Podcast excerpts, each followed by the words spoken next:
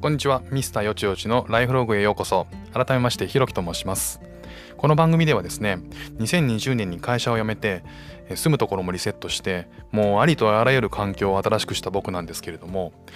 2歳と3歳の2人の子供たちの成長スピードに劇的に刺激されながらもそれに負けじと僕自身もよちよち歩きで奮闘していく。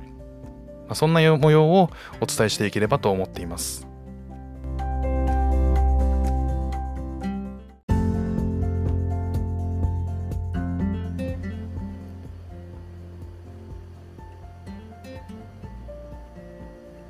さあ今日は12月の3日木曜日です、えー、12月の5日に、えー、シンガポールに出発するので、えー、残りが2日になってまいりました、えー、本当にあっという間で、えー、今日もあっという間の時間を過ごしてました、えー、今日はですね引っ越しの業者さんが来てくれて、え、荷物の、え、運び出しを行ってました。あの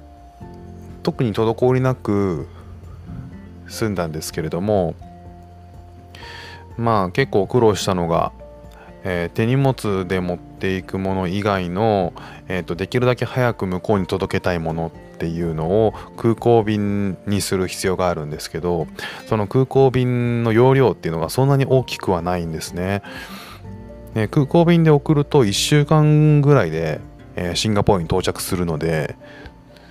えー、まあ、早く使いたいものに関してはその空港便に入れる必要がある。で60キロあ60キロですね、えー、以下にしないといけない。でそれはまあ人数でいうと僕と,、えー、と息子2人の3人で60キロ、えー、なんですね。でまあ早めに使いたいものっていうと、えー、洋服とか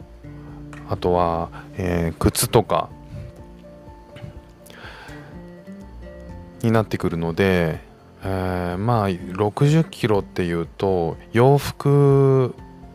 用の収納ケースあるじゃないですか。あれが3段ぐらいで、まあ、ほぼほぼ60キロ使うんですよね、まあ、そうすると,、えーと、2人分の洋服を入れてあと僕の洋服を入れると結構もうキツキツになっちゃうんですよね。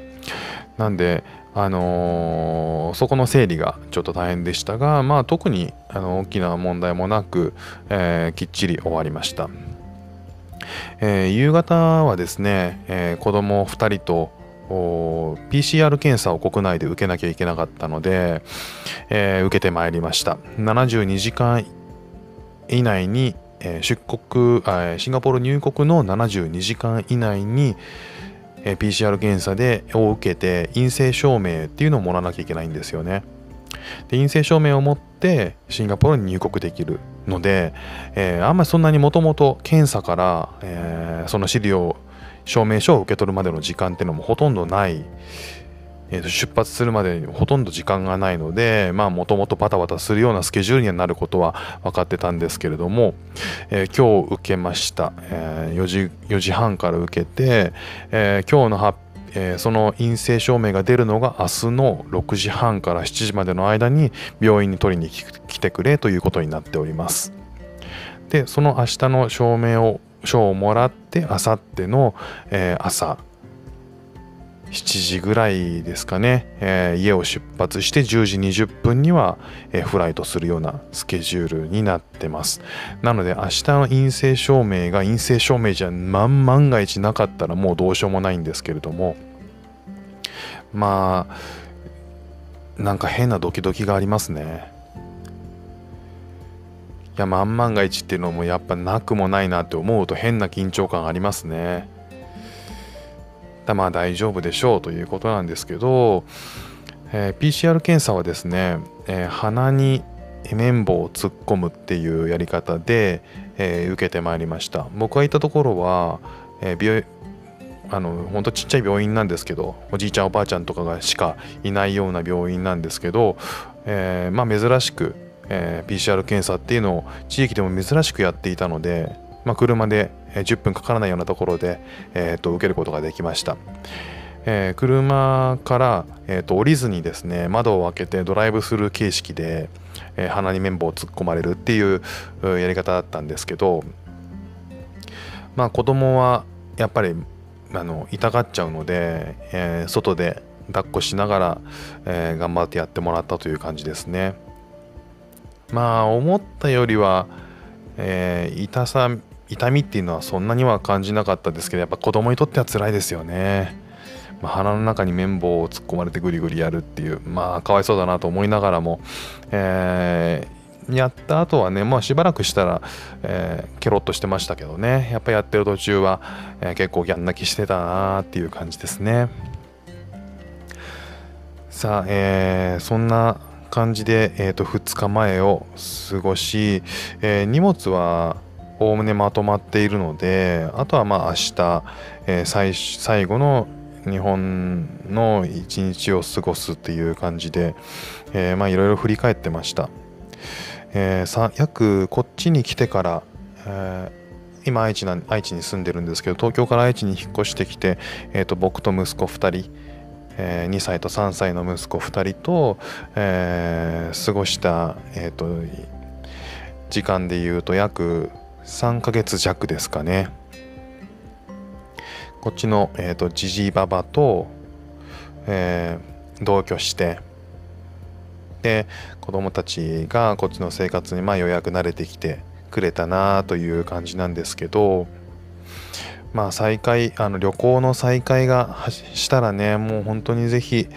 シンガポールに来てほしいな。あと近所に住んでるいとこもすごく遊んでくれて土日ともなれば大概一緒に遊んでたのでうん来てほしいですね。本当にそれを願います。3ヶ月。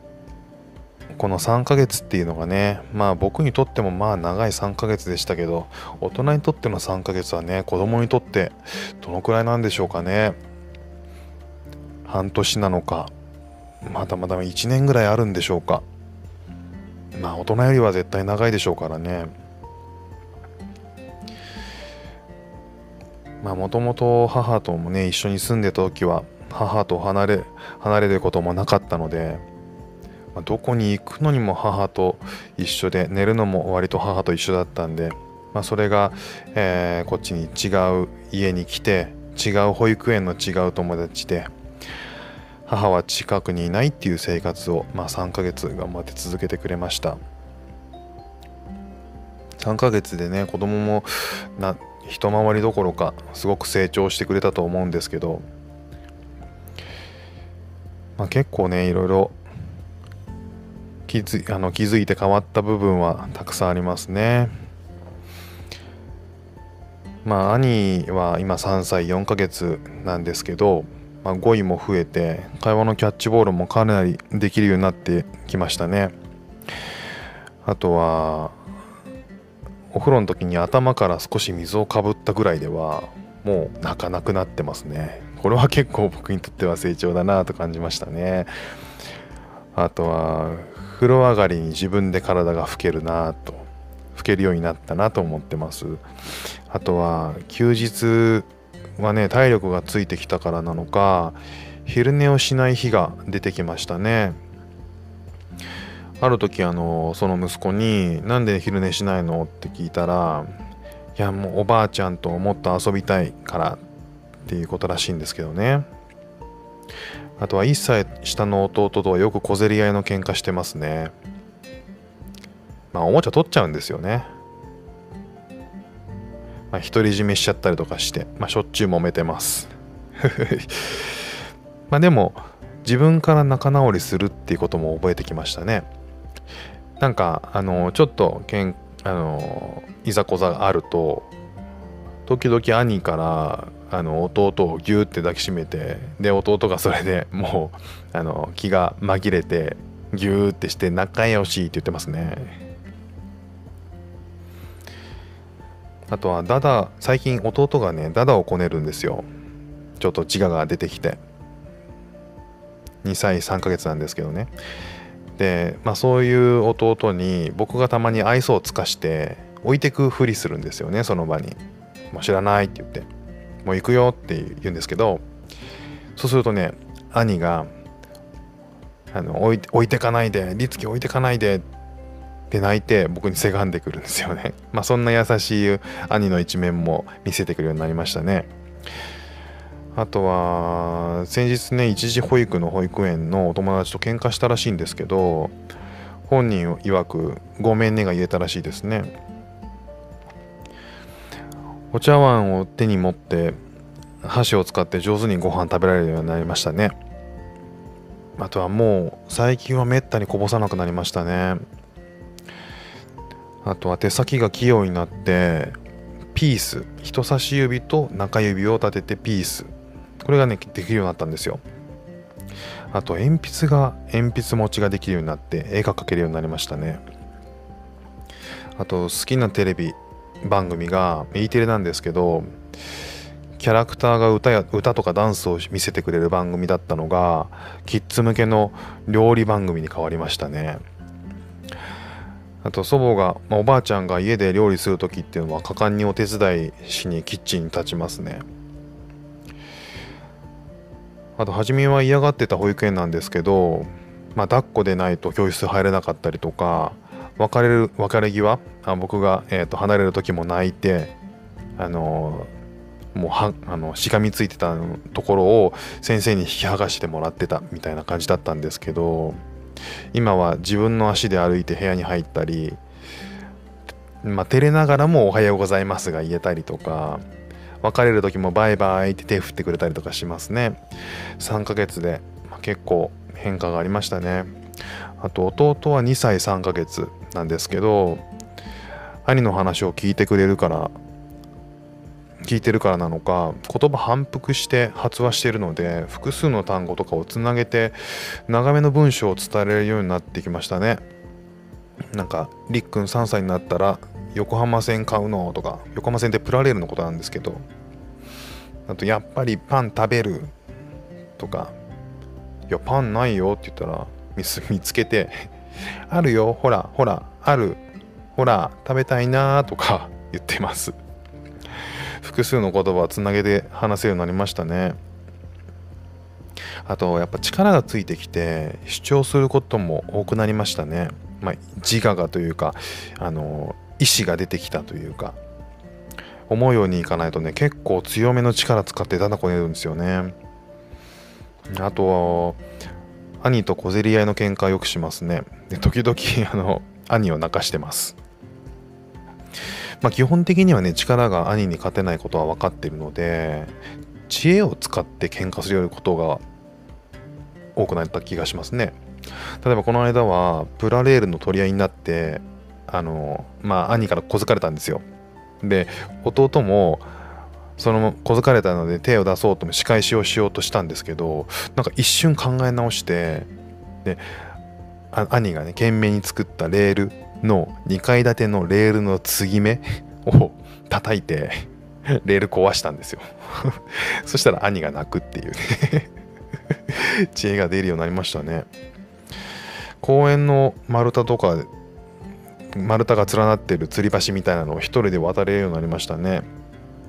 ロープのはしごみたいなものもよじ登れるようになりましたね。あとはトイレが上手になりましたね。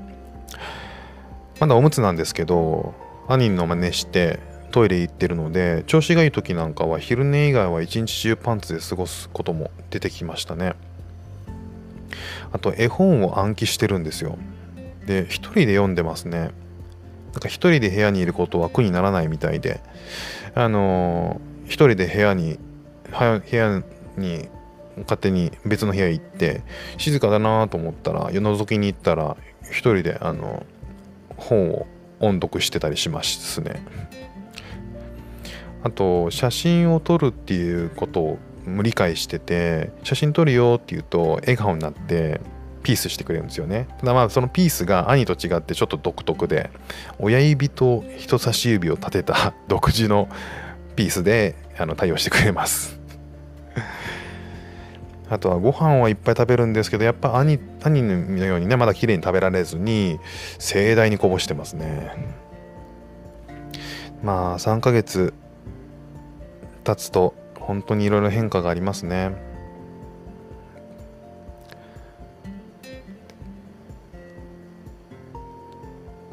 まあなんか数週間前にあの祖父とね2人でベッドで遊んでいた時なんですけどベッドで飛び跳ねながらねこういう会話したらしいんですよ。息子が朝日って言うんですけど朝日はもうすぐシンガポール行くんだよって。で祖父がじじが知ってるよって。で息子がねえ朝日がシンガポール行くと寂しいそりゃ寂しいよって言ったら息子が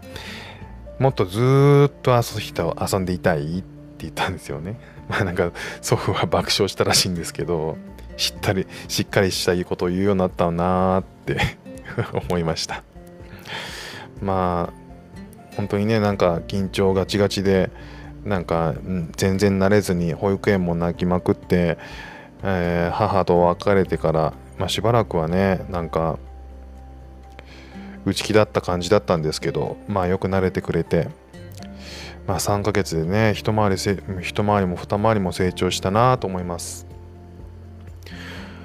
でまあ PCR 検査がね今日終わって無事にねシンガポールに入国して14日間の隔離生活を乗り越えると母と会えるので早く会わしたいですね。どんな再会になるのか。上の息子をね今日もあのあと2回寝たらシンガポールでその後ホテルで14回寝てお母さんに会えるって言ってたんで楽しみにしてますね。さああと2日になってまいりました。明日はえー、ちょっと落ち着いて過ごせたらいいなと思ってますがまあイレギュラーなことも起きそうな気もするし。ただまあ明後日早いので明日は早く寝られるように頑張りたいと思います。じゃあまた、えー、お送りできればと思います